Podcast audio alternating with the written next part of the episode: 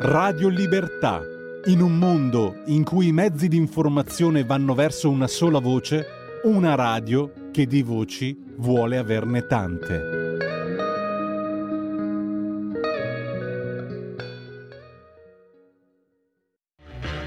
Va ora in onda una gemma in cucina. Alla scoperta delle gemme della cucina, innanzitutto italiana, con Gemma Gaetani.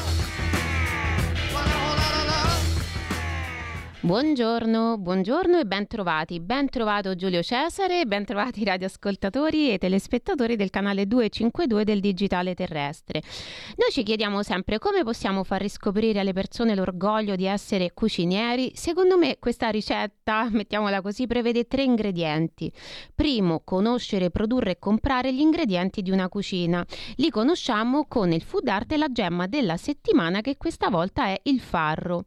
Del farro noi parleremo parleremo dal punto di vista della coltivazione con Francesco Antonio Cavalieri, apicoltore e coltivatore in primo luogo di farro di Rocca Gloriosa in provincia di Salerno, che sarà il protagonista della nostra video intervista di oggi. Però intanto annotiamoci alcune info utili. Molti pensano che il farro sia un'alternativa non graminacea al grano e invece il farro è una graminacea. Farro viene dal latino far, nome con il quale si identificano tre tipi di farro, che è, ripetiamo, il più antico tipo di frumento coltivato, pensate già dal Neolitico. Esistono tante specie di grano italiano il nome botanico del genere è Triticum e le principali, principali specie che ci sono qui da noi sono cinque grano tenero, cioè Triticum estivum, grano duro, cioè Triticum durum, farro piccolo, cioè Triticum monococcum, farro medio, cioè Triticum dicoccum e farro grande, cioè Triticum spelta. Per la nostra legge, però, gli unici due grani che in sede merceologica si possono chiamare frumento sono il grano tenero e il grano duro, non il farro. Però lo è. Il farro è il primo cereale addomesticato dall'uomo all'incirca intorno al 7500 avanti, Cristo. È stato abbandonato col tempo per dedicarsi a grani di maggiore resa, ma da un po' anche in Italia si è ricominciato a eh, ripristinarne la cultura, proprio laddove era stata abbandonata. Per perché ha una resa poco industriale, però è molto molto resistente. Il più antico farro è proprio il farro piccolo, il monococco, che è anche chiamato Enkirn, Enkir o Enkorn in Germania. Fu soppiantato dal farro medio, il dicocco, detto anche Emmer, che è più prolifico del monococco, ma è meno prolifico dello spelta. Si adatta perfettamente al clima italiano e perciò divenne presto il più coltivato in epoca antica e tale è anche oggi. Due millenni dopo il monococco e il dicocco si addomesticò lo spelta o farro grande in un'area più orientale, però il Mar Caspio, intorno al Mar Caspio, perché attecchisce bene nei climi più freddi. Perciò è raro trovare un farro spelta italiano e ricordiamoci dal farro medio discende il grano duro e dal farro grande il grano tenero. La caratteristica fondamentale del farro è che presenta un glutine più digeribile rispetto alle sue parenti graminacee grano tenero e grano duro e più fibra solubile di quella di grano tenero e grano duro. Questa fibra abbassa il cosiddetto colesterolo cattivo, cioè l'LDL, e regola i livelli di glucosio nel sangue. Con il farro gli antichi romani preparavano preparavano pani, focacce come il libum e poi tanti tipi di polenta, quella pulse, che mangiavano anche i legionari, quindi non poteva essere qualcosa che si piantava sullo stomaco. Andiamo con la sigla del food art. Il food art, eh, grazie Giulio. Food art.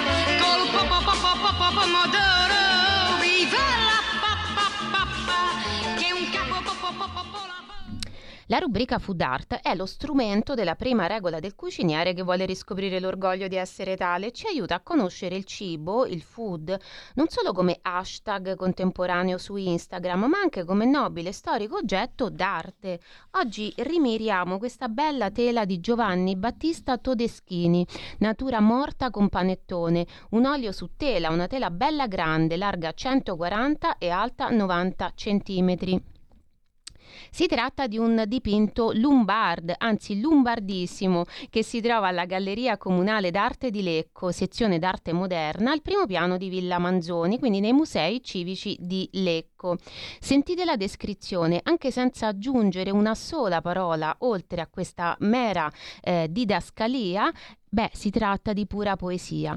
Dice è raffigurata una tavola con tovaglia bianca su cui sono accatastati un panettone al centro, un tacchino, una anitra e un gruppo di uccelli uccisi, uva, frutti, fra cui mele, asparagi, una anguria a bottiglie. Lo sfondo è grigio, le altre tinte sono chiare e sfumate, con molti toni di rosa, azzurro e giallo. La cornice è in legno quanta antichità, quanta tradizione.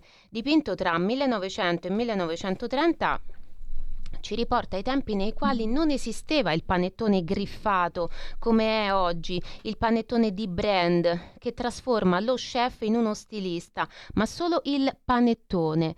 Brandizzare i panettoni è un fenomeno comprensibile perché con la firma lo chef firma la ricetta, ma ricordiamoci anche che la ricetta può avere magistrale esecuzione artigianale anonima.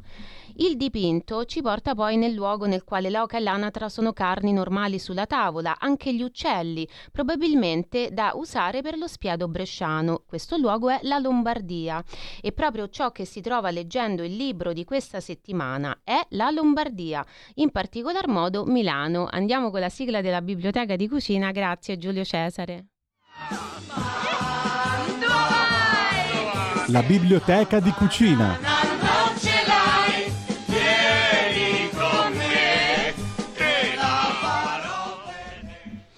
Ecco, la seconda cosa per riscoprire l'orgoglio di essere cucinieri è conoscere le ricette di cucina e in questo ci aiuta la biblioteca di cucina.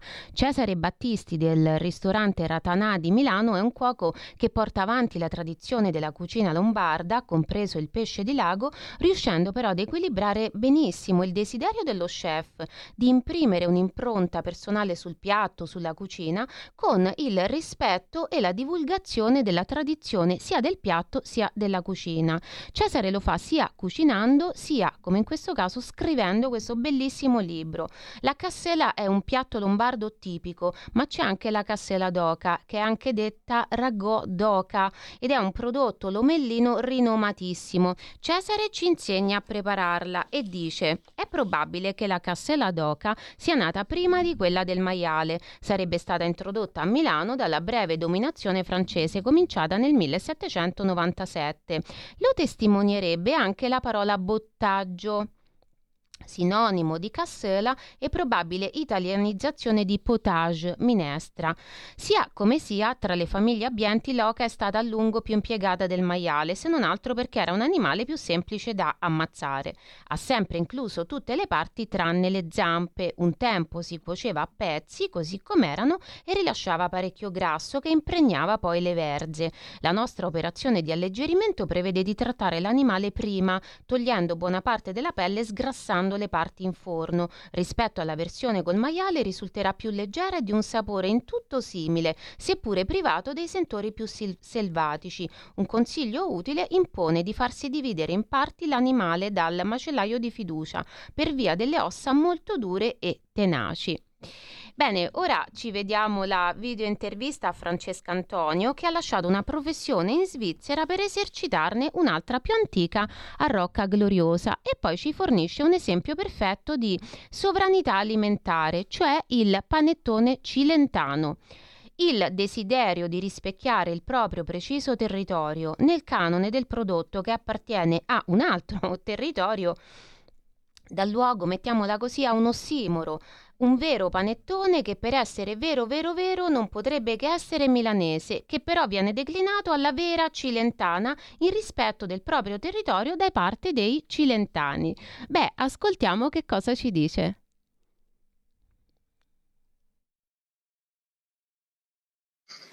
Eccoci, siamo qui con Francesco Antonio Cavalieri eh, dell'azienda omonima eh, che si trova a Ro- Rocca Gloriosa eh, nel Parco Nazionale del Cilento e del Vallo di Diano, che è anche, non tanti lo sanno, patrimonio dell'umanità.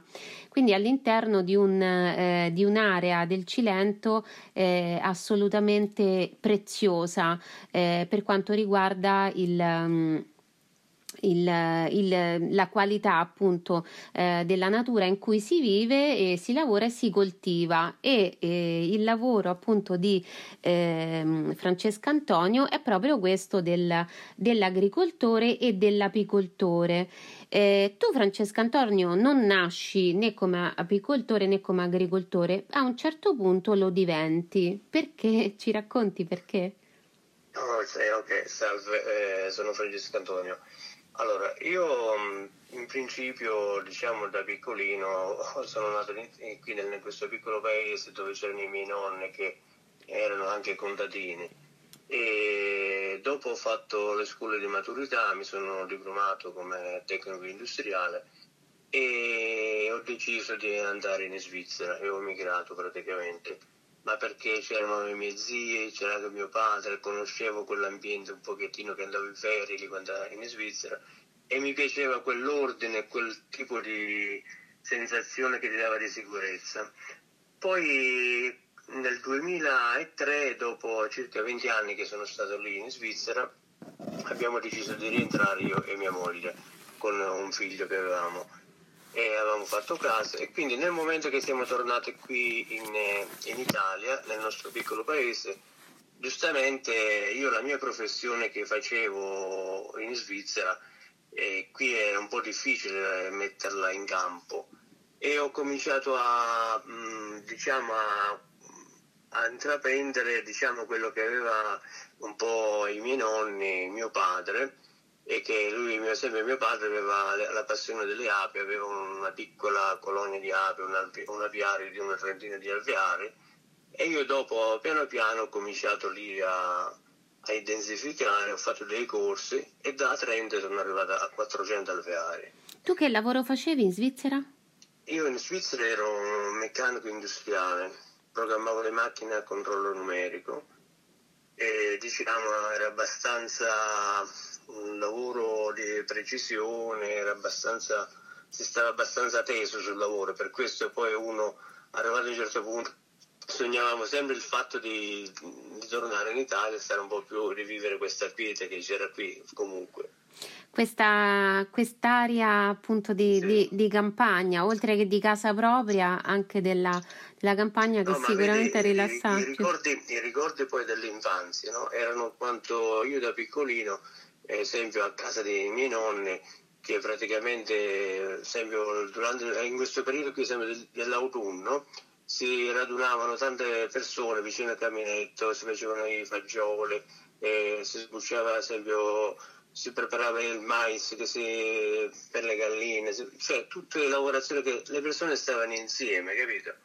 Quindi ero rimasta ancora con quei principi, con quei ricordi e quindi pensavo che in qualche modo mi faceva piacere che i miei figli avrebbero vissuto questo, questa emozione come l'avevo vissuto io, cosa che stando in Svizzera, anche all'estero, vedevo che non era proprio così. Perché non c'era la famiglia che invece ecco, stava... C'era un distacco un po' differente, anche già quando uno è arrivato a 18 anni, andavano via di casa, stavano in un certo modo... Eh, non è come noi sempre in Italia che c'è ancora quel rapporto tra familiare. Sì, noi italiani siamo tradizionalisti da tanti punti di vista e questo è, è uno. E quindi allora tu decidi di seguire la strada e questa sapienza che era stata di tuo padre e, e ti metti a fare, metti a frutto diciamo la terra no? di famiglia e ti metti a fare l'apicoltore. Sì, diciamo che, io, diciamo che io che cosa notavo? Notavo che che qui nel Cilento, ehm, maggiormente nel mio paese, quando io stavo fuori e volevo regalare dei prodotti tipici, volevo, non so, qualche cosa che identificava il territorio, però non sempre portavo il miele che faceva mio padre, il vino che faceva mio padre, lo, lo apprezzavano tutti, però dopo era, era, sempre una cosa neutra, diciamo, qualche cosa che senza un'etichetta, senza un nome, senza che rappresentava un territorio. E io una volta che ho deciso di fare diciamo, l'apicoltura mi sono formato professionalmente, quindi ho fatto diversi corsi anche in università, ad esempio a Bologna, a Roma, a, in Toscana. E da lì poi ho cominciato a selezionare i miele e mettere le etichette, diciamo, con laboratorio abbiamo fatto esempio il miele di esempio millefiore, ma di rocca gloriosa, che identificava il nostro territorio. Mm-hmm.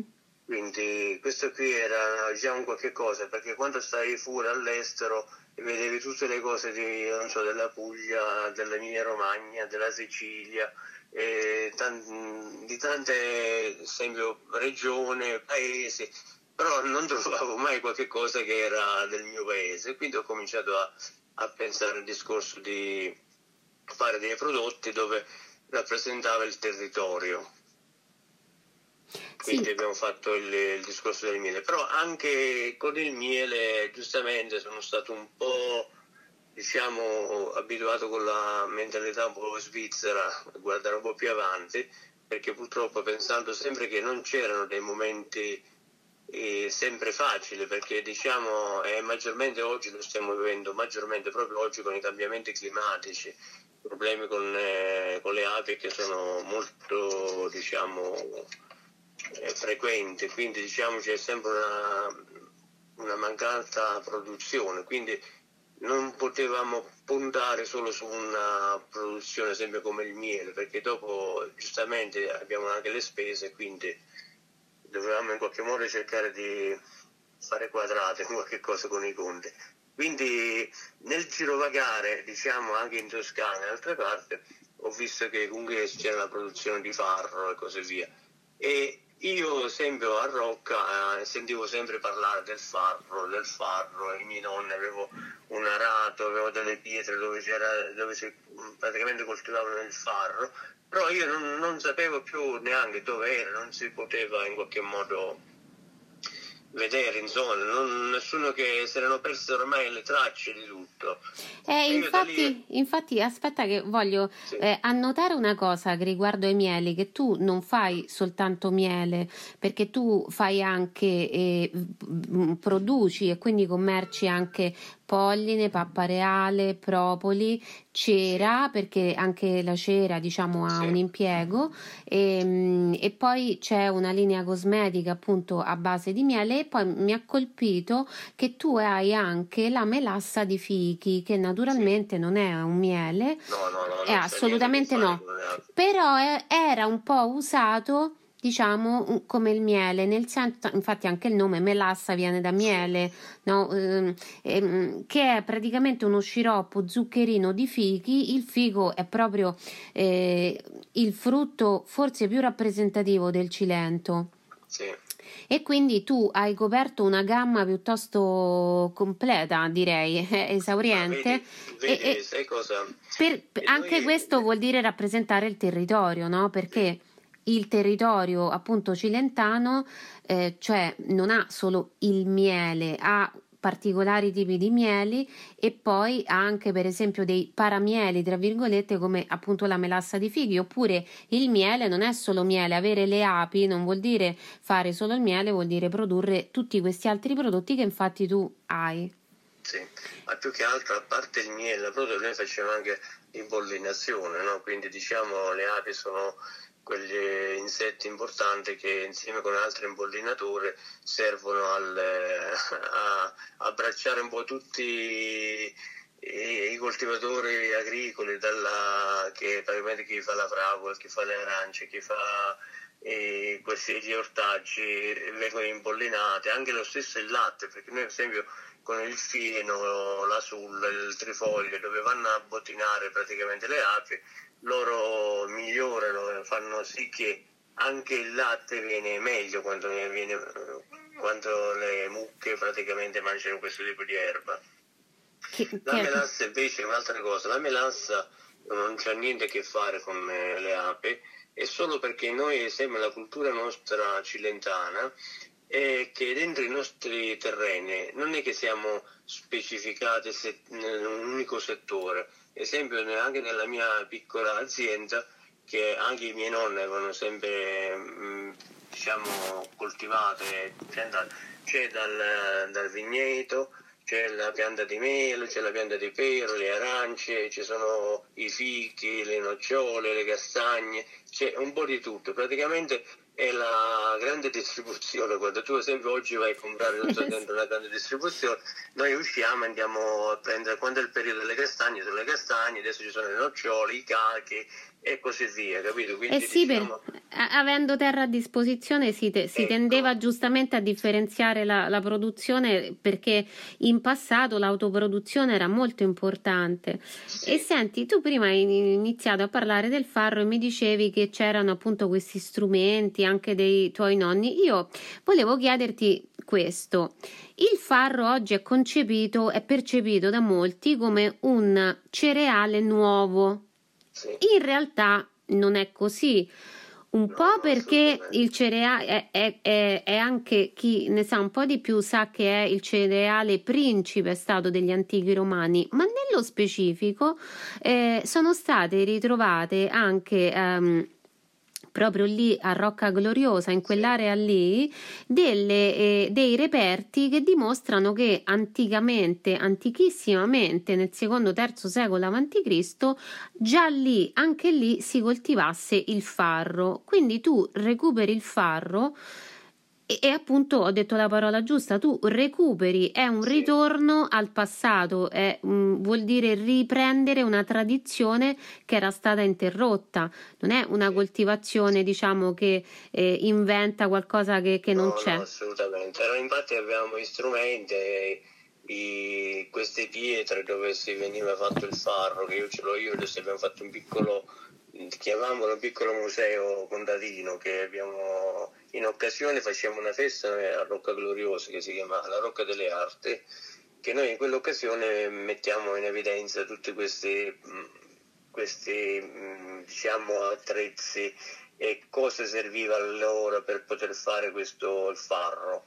E da lì abbiamo lanciato anche un discorso sempre del cavatello di farro che viene, in quell'occasione viene diciamo proposto. Allora andiamo, andiamo con sì. ordine che voglio sì. che ci racconti bene tutto perché sono cose ecco. molto per, per, noi che sì. magari siamo in città sono allora, eh, allora il... insieme. noi sempre che siamo qui nel, nel Cilento no? siamo sempre a Rocca Gloriosa e siamo vicini ad esempio a Veglia che è una zona archeologica a Pestum e, e Rocca stesso Rocca Gloriosa c'è un insediamento degli antichi lucani, mm-hmm. dove il farro è stato, diciamo, sono state trovate radici del farro, che parliamo del IV-V secolo a.C. Ah, ecco, ancora più, più in là, ecco. sì. Sì, dove la coltivazione del farro, come si evince dagli studi archeobotanici che hanno fatto, effettuate nell'area del pianoro centrale dove c'è stato questo insediamento, che negli anni 90 del secolo scorso praticamente hanno evidenziato con, facendo gli scavi. Mm-hmm e quindi hanno trovato questo cereale. No? E oltre a, al museo appunto di questi insediamenti archeologici, al parco archeologico, c'è anche diciamo questa parte, ma si trova nella, nella tua terra questo piccolo museo degli strumenti di coltivazione? No, no, è questo qui è dentro al borgo antico di Rocca Gloriosa, ah, è un ah. locale che, dove c'è, diciamo, c'è, un museo vicino del, dell'olio dove c'è un frantoio, poi c'è un altro museo dove c'è praticamente ci sono i vasi che hanno trovato in questi reperti e poi abbiamo un altro museo ancora che c'è tutti gli ori. Eh sì, ho visto infatti le foto, eh, adesso poi le, le, metteremo pure in, in video perché sono, sono molto belle. E c'è, sem- c'è sempre l'idea no, che gli antichi fossero grezzi, ma anche, anche quei gioielli sono qualcosa di sofisticato e meraviglioso, veramente meraviglioso, anche quei vasi che ho visto. E Ma le... vedi anche quando, tornano, quando vengono i turisti che vedono queste opere, diciamo, rimangono eh, diciamo incantati. No? Io ho, accompagnato, ho avuto modo di accompagnare diversi amici turisti che vengono. Ogni volta quando vengono che vedono queste cose qui rimangono tutti quanti entusiasti no? e che, e, è qualcosa che diciamo effettivamente ti fa tornare a, quel, a quei tempi diciamo che uno pensa che lontanamente quando praticamente uno eh, mangiavano questo tipo di farro e eh, che oggi lo mangiamo anche noi quindi è qualcosa che comunque ti, ci segna. Ti, ti, fa sentire la continuità. Sì. A proposito di mangiare il farro, allora io ho visto che eh, tu proponi la farina di farro, il farro decorticato, le gallette. Eh, i rigatoni, i tubetti, quindi dei formati di pasta eh, oppure diciamo delle mh, mm, forme di farro eh, piuttosto nazionali, chiamiamole così, sì. cioè conosciute da tutti. E poi ci sono invece i formati locali, quindi abbiamo una doppia terri- una territorialità al quadrato perché sì. recuperiamo il farro del, che era del luogo e poi ci facciamo la pasta che era e che è del luogo perché tu hai anche le fre- la pasta e anche il pane, ecco perché tu hai le freselle di farro e poi le lagane e i cavatelli di farro.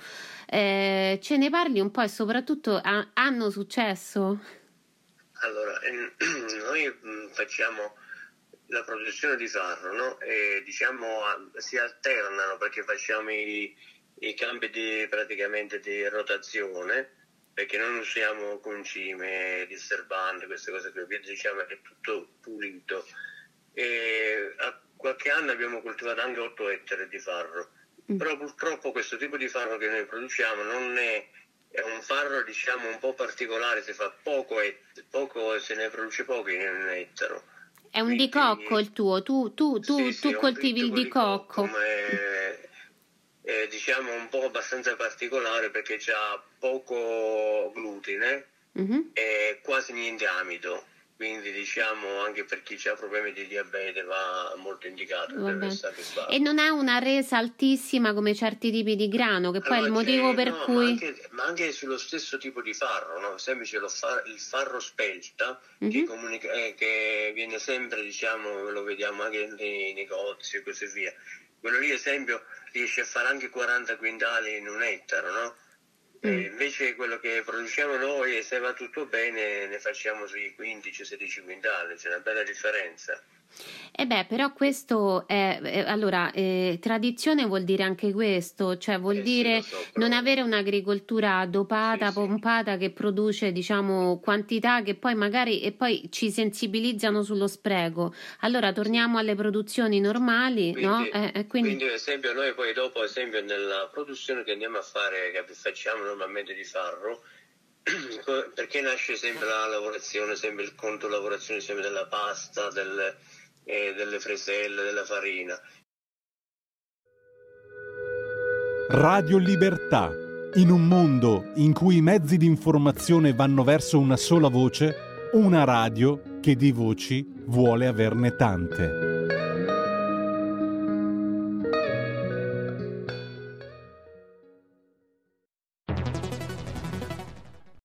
C'è chi te la racconta sbagliata e chi te la racconta male. C'è chi te la racconta tagliata, chi te la racconta al contrario e chi non te la racconta affatto.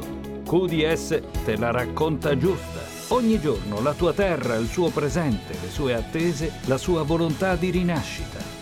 Leggi, abbonati, scegli il quotidiano di Sicilia.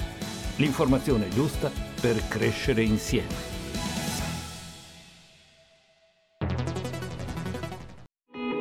In quanti ti promettono trasparenza, ma alla fine ti ritrovi sempre con la bocca chiusa e non puoi dire quello che pensi. Radio Libertà non ha filtri né censure, ascolta la gente e parla come la gente. Perché nello stoccaggio, quando noi ad esempio ci troviamo con il farro in mano, facciamo il tempo che si essicca naturalmente col sole e tutto, però dopo non è che lo puoi mantenere tanto tempo perché dopo se no dovresti metterci dei prodotti chimici dentro per non far sì che, per conservarlo. Mm-hmm. Ecco. Quindi noi già cominciamo a fare una selezione, facciamo un tipo di fa, ci serve un quantitativo facciamo la pasta, un altro quantitativo facciamo le gallette, un altro quantitativo facciamo sempre le freselle poi facciamo non so la farina e così in modo che una volta lavorato si, può, si possono mantenere un poco più a lungo, no? tranquillamente. E anche questa è una tradizione, cioè no, eh, questa è una differenza molto importante, soprattutto per quanto riguarda i cereali, di sì. cui si parla tanto, questa è una cosa che non tanti sanno, che a volte noi mangiamo so, sopra, o, o, legumi anche, noi mangiamo per esempio soia, soprattutto quella importata sì, dall'estero, sì. che è no, stoccata vedi, a volte anche esempio, per de, de, un decennio, no? Invece... Esempio, ci, sono, ci sono tanti cereali, no? Anche che vengono dall'estero, che vengono trattati con i raggi gamma, mettiamo che in modo che vedi che lì non si formano quegli insetti né niente, invece quello che facciamo noi non è niente, non è capito? Non è trattato in questo modo e quindi ecco. si stocca, mettiamola così, si conserva come facevano gli antichi, cioè eh conservo sì. in un certo senso il farro trasformandolo in farina, impastandoci la pasta e seccandola e in questo modo quel, mi si conserverà un pochino di più, ci potrò fare altro per qualche mese no? rispetto a tenere tutto un quantitativo di farro magari che poi voglio vendere così. Quindi anche questo, vedi, eh, ci sono tanti aspetti che secondo me non, non, noi non conosciamo perché eh, li conoscevano i nostri eh, padri, nonni e bisnonni, ma noi secondo me, non, e quelli più giovani di noi, peggio ancora, non conoscono tutte queste cose, questi aspetti, diciamo, questi dettagli che però fanno la differenza, no? E, e si parla tanto di non sprecare e questo per esempio vuol dire produrre senza sprecare e senza eh, inquinare anche con, ehm, con appunto mh, prodotti che sono poi di tipo industriale, anche quelli lì che servono a conservare eh, una grossa quantità, ma, ma, questo è un obiettivo che non, non, segue i ritmi della natura, perché in natura io mi faccio mia, il mio raccolto di farro normale, non, non, eccessivo, poi differenzio, quindi mi tengo il farro mi, in chicchi, mi, te, mi, mi, faccio la farina per quando voglio impastare una cosa lì per lì, poi voglio fare un ciambellone e ho la mia farina, mi faccio la pasta, mi faccio la galletta e così ho, ho, ho usato tutto, ho impiegato tutto tutto, tutto il mio farro. Tra l'altro Volevo ricordare che la polenta di farro, tu hai anche, eh, tu hai anche c'è anche quella, insomma, la polenta di farro è un piatto addirittura eh, che mangiavano gli antichi romani, perché gli anti- il, il, abbiamo detto che il farro era eh, il, il, pregrano, l'antenato del grano che era molto diffuso all'epoca degli antichi romani, tanto che la parola fa- farina deriva da, da farro. E senti, ehm, ho visto che eh, che tu eh, fai anche il panettone cilentano e ti devo dire che questa cosa mi è piaciuta tanto perché io ti parlo qui da Milano che è il regno del panettone. E qui diciamo si assiste no, a un eh, come posso dire a, a, un continuo, a una continua rivisitazione del panettone. Ci sono quelli che dicono no il panettone lo po- possiamo toccare solo noi che siamo qui che siamo milanesi. E altri che dicono no invece perché per noi che non siamo milanesi è un omaggio no, toccare il panettone. Però io penso che sia tutto lecito e tutto bello, tutto giusto. E soprattutto una cosa che mi piace è quando si eh, localizza, cioè si mette il proprio territorio eh, in una eh, preparazione che sarebbe di un altro territorio, cioè tu, perché questo volevo dire che a volte no, si esagera con la fantasia, cioè si fanno dei panettoni che non hanno niente di italiano e dico che senso ha? Invece trovo bello fare il panettone cilentano che si chiama proprio così, è un panettone praticamente uguale a quello, eh, a quello milanese, però eh, eh, alcune caratteristiche sono sostituite con quelle proprio tipiche cilentane. Allora, vedi, noi questo discorso del panettone cilentano, il pane dolce del Natale cilentano, nasce da una mia, diciamo, idea, ma più che altro, sai cosa? Quello che ho detto prima, parlando sempre il territorio, no? Allora, vedendo almeno il giorno di Natale, come noi tutti, esempio di tradizione, si usa prendere un panettone, eh, che da Milano, da Venezia, da Roma, da Napoli, dalla Sicilia, da tutte le parti, no?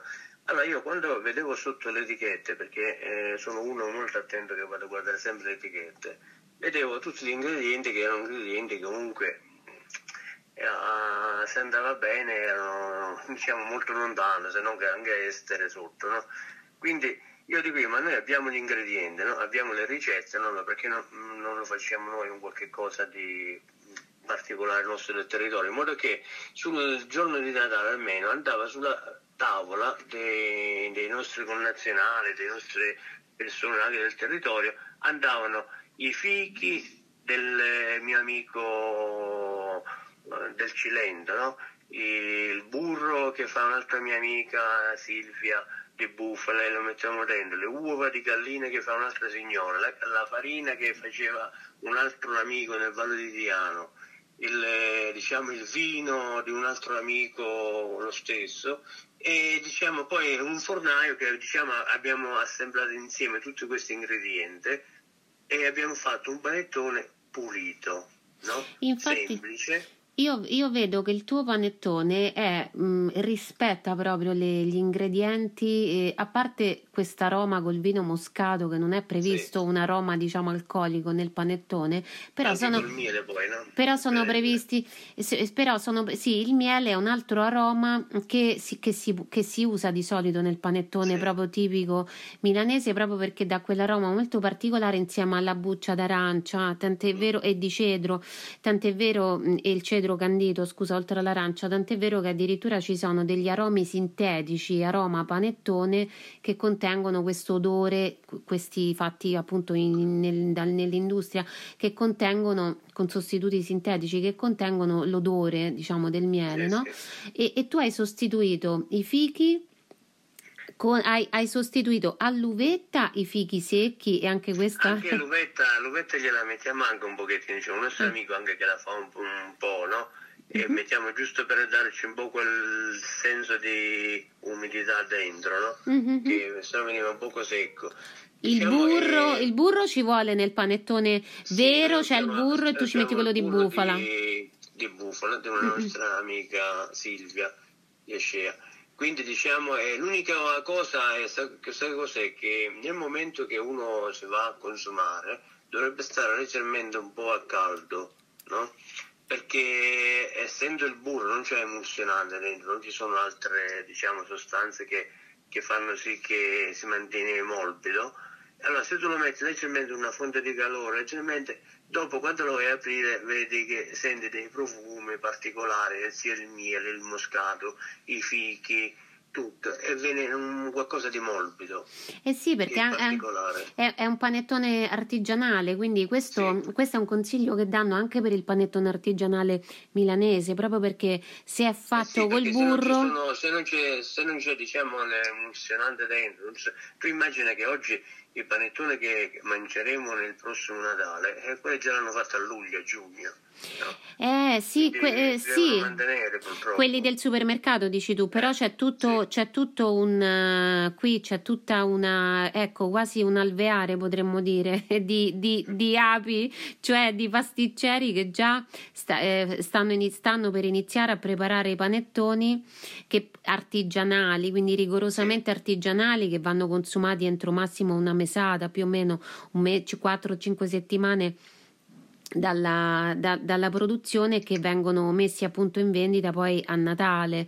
E, e quindi eh, si arriva poi qui è tipico mangiare l'ultima fetta del panettone a San Biagio e che non mi ricordo esattamente quando è è il a aspetta febbraio non sbaglio. è a febbraio sì non mi ricordo il, il Forse poi giorno o il 2 o il 3 eh, sì. dunque dovrebbe essere, ecco, il 3 febbraio, no, non mi ricordavo se era il 2 o il 3, è il 3 febbraio, quindi tipicamente il panettone messo in vendita il 25, messo anche in tavola il 25, quindi preparato due o tre giorni prima, qui dura eh, appunto tipicamente poco più di un mese e questa è la naturale durata di questo, di questo dolce. Quindi... Ma anche, anche noi poi abbiamo fatto una cosa, no? abbiamo l'abbiamo conservato anche per vedere come funzionava, come perché sai, noi, noi, non, sono, non, c'è niente di conservante, niente di... però mi devi credere che si è mantenuto bene, abbastanza bene, anche un poco più a lungo, no? Mm-hmm. Diciamo il panettone, abbastanza, non è detto proprio perché diciamo un panettone artigianale, diciamo come finisce 30 giorni, pluff, capito? E, dipende come viene, diciamo eh, conservato e tutto. Comunque abbiamo visto noi che anche diciamo, nonostante ciò che mettiamo una scadenza giustamente per legge quello che deve essere, perché non ci sono come deve essere giustamente indicato, eh, anche tenendolo un po' qualche mese dopo, comunque è ancora buono. Ma questo me l'hanno fatto notare, ti spiego, alcuni clienti, no? Perché hanno venuto a comprare il panettone e c'è stato un cliente di Napoli che prima ha comprato due panettoni e dopo il giorno dopo è venuto e ha preso 10 panettoni, no? Mm. Io pensavo forse sai c'è un negozio o qualche cosa, ho chiesto eventualmente tutto per i dati per fare la fattura. E dice no no no, io sono io e mia moglie, le usiamo. Ma dico ma come consumate tutti questi panettoni, no? Dice no, noi abbiamo visto una cosa che è talmente che ci è piaciuta che tu quando lo mangi non ci viene quella cosa di stomaco, quella cosa di acidità, quella cosa pesante? E quindi noi ogni mattina mangiamo, anziché un gordetto, prendiamo una fetta di questo panettone, no? Ah, dico, fa bene, buono allora, così, capito? Per questo dico, ho visto che praticamente si mantengono anche un po' più a lungo. Eh sì, sì, perché il panettone, le, le, mm, infatti si parla proprio, ci sono tanti che eh, sensibilizzano in questo senso, no? di recuperare diciamo, la capacità anche di capire quando una cosa è naturalmente scaduta, no? non, sì. non perché c'è scritto dietro l'etichetta. Beh, c'è il preferibilmente oppure c'è da consumare entro, però a parte quello non è che è un, appunto una cosa robotica, pum, allo scattare della mezzanotte di quel giorno, no? quando comincia quel giorno, pum, quella cosa è da buttare, es- esplode. No, in realtà anche il deperimento degli alimenti è una cosa che ha dei ritmi in alcuni casi più lenti del normale e quindi se uno conos- li conosce si sa orientare un po', un po meglio. E, mh, e senti, ma hai pensato pensato di aggiungere un po' di farina di farro al tuo panettone e quindi trasformarlo anche un pochino, no, un pochino solo? Sì. Noi sappiamo esempio, purtroppo anche esempio la farina di farro ha questa problematica che diciamo è ottima sempre per fare la pizza, non viene quella tipo di esempio alta, no? Però è un qualcosa particolare, te la mangi anche bevendoti un bel bicchiere di birra non c'è quel gonfiore perché praticamente è molto leggera Mm. Eh, però con il panettone lì è molto delicato perché già sempre mettendoci i fichi, il miele, no?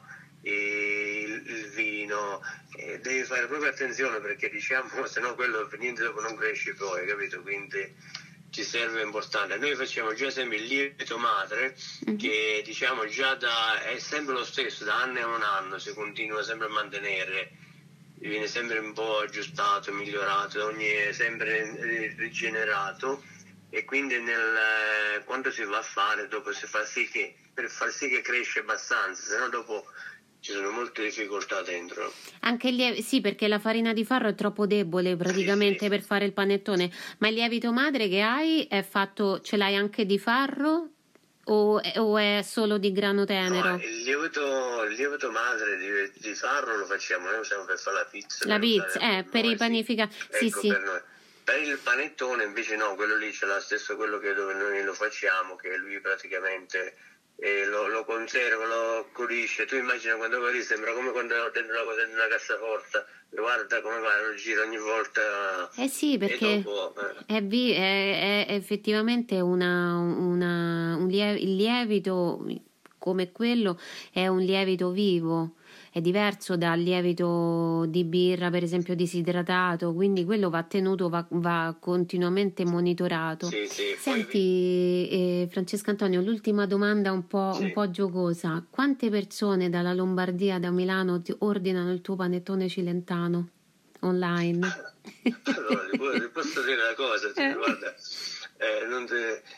l'anno scorso c'è stata un'associazione, ha preso 50, no? Mm di panettone, solo un'associazione. Poi ci sono molte diciamo, persone, a parte clienti turisti che vengono qui e abbiamo conosciuto, e loro fanno gli ordini sempre uno, due, poi lo regalo per qualche amico. E sono un bel po' comunque. Mm, ci sono, ci sono. Eh sì, ma perché, perché vedi, eh, la tradizione non è solo... Eh, allora, è comunque tradizionale il panettone fatto con alcuni ingredienti, con una connotazione cilentana, perché quei prodotti che tu usi per connotare in chiave cilentana il panettone sono tradizionali del tuo territorio eh e quindi così come il panettone è tradizionale del territorio di Milano. Queste sono, diciamo, quelle variazioni che non sono un'offesa al, alla, no, alla, ricetta in sé, io, perché io il detto, principio è lo sempre, stesso. Eh. Io l'ho detto sempre, il panettone, io anche da piccolino quando andavo a scuola mi ricordo, mi ricordo che a Natale ci davano quel panettone piccolino, le magne, mottola, no? Quindi era quella cosa che era, diciamo, eh, Milano, no? Giustamente il panettone. Questo qui è una cosa che noi abbiamo fatto perché giusto per mettere gli ingredienti del territorio per essere diciamo in qualche modo presente anche sulla tavola con i nostri prodotti pure quindi questo qui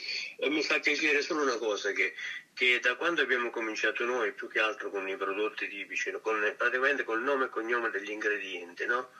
e sono stati molti che sono, hanno cominciato di nuovo qui a mettere tutti i prodotti del Cilento e avere la intracciabilità del territorio quindi un, per me è un buon segno questo qui. Sì, spieghiamolo perché tu sul sito eh, francescantoniocavalieri.com dove si può vedere sì. l'azienda, gli strumenti di cui ci, ci hai parlato, parlato, prima, i reperti archeologici, quei meravigliosi, fammi fare la, la donna affascinata dai gioielli, quei meravigliosi gioielli, eccetera, i tuoi prodotti e, sì, e mh, mm, c'è anche la descrizione naturalmente dei prodotti e tu nella descrizione del panettone anche questa è una cosa molto bella e ti faccio i miei complimenti.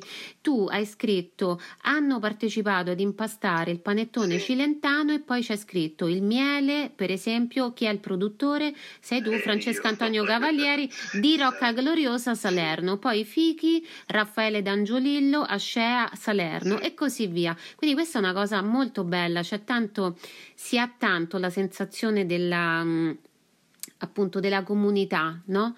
E, e, secondo me anche della comunità che siamo un po' come italiani, perché poi alla fine eh, il panettone cilentano è un omaggio, vuol dire che, sì, che uno ama il panettone mi- milanese. Ecco, io trovo poco senso in quelle variazioni veramente assurde che non hanno dietro una, una um, non si capisce quale sarebbe la, la razio, no? la logica di alcune sì, variazioni. E invece qui c'è anche, c'è anche un, un, territorio che appunto omaggia un altro territorio con le proprie cose. il riconoscimento del marchio del parco. È l'unico panettone che c'ha il, sopra abbiamo il marchio parco del Parco Nazionale del Cilento eh sì, perché, eh, perché, è proprio cilentano, effettivamente sì. è cilentano. Senti, io ti ringrazio e mm, grazie, magari ci, ci sentiremo di nuovo in grazie futuro e tanti auguri per, e complimenti per, per, la tua importante attività. Grazie, grazie a tutti.